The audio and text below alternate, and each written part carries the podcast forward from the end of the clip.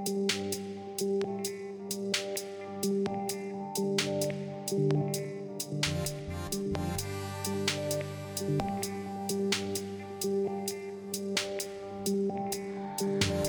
halo, selamat datang di podcast Patium Amerta.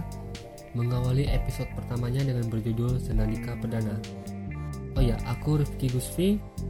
Dan kenapa aku bikin podcast namanya Spatium Amerta Awalnya aku bikin podcast ini karena keresahan pengen ngobrol banyak sama teman-teman tapi karena situasi pandemi COVID-19 ini semuanya jadi terbatas. Kemudian pengen bikin diversifikasi aja sih atau bentuk lain dari medsos aku karena aku udah pernah bikin medsos di blog bentuk tulisan, Twitter juga dalam bentuk tulisan dan ini aku sekaligus pengen bikin pertama kalinya konten audio yang bisa aku bacain hasil karya tulisan aku di blog ataupun di Twitter.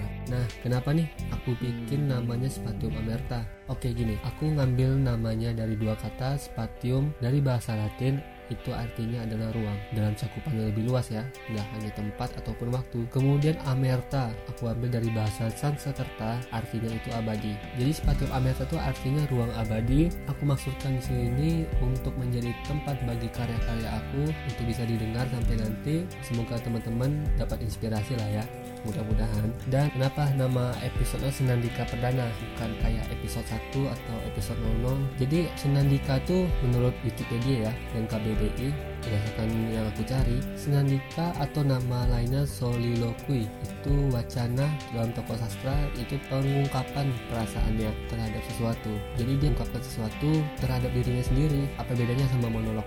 Kalau monolog memang berbicara sendiri tapi tujuannya ke penonton. Senandika lebih tepatnya memang ngomong sendiri. Udah bentuk lain Senandika tuh kalau teman-teman tahu kayak di medsos. Kita tuh udah sering bersenandika tau. Kita ngomongin sesuatu kita ngerti sendiri padahal belum tentu untuk dilihat orang lain bisa jadi untuk dilihat untuk kita sendiri. Nah ngomongin Spatium Amerta ini isinya lebih kebanyakan sudut pandang aku terhadap sesuatu. Aku juga pengen bacain puisi yang udah lama aku buat di blog ataupun yang baru-baru ini aku buat. Kemudian sesekali ada konten sambat. Mudah-mudahan teman-teman masih betah dengerin dan buat teman-teman yang pengen relate sama pemikiran aku, apa yang aku omongin podcast ini, boleh banget follow atau ikutin medsos aku yang lain di Twitter @gusivism, Instagram @rifkigusfi dan aku berencana ngomongin podcast ini untuk episode tidak menentu waktu rilisnya juga sama. Mudah-mudahan tetap konsisten untuk podcast ini. Untuk episode kali ini sekian aja. Sampai jumpa di episode berikutnya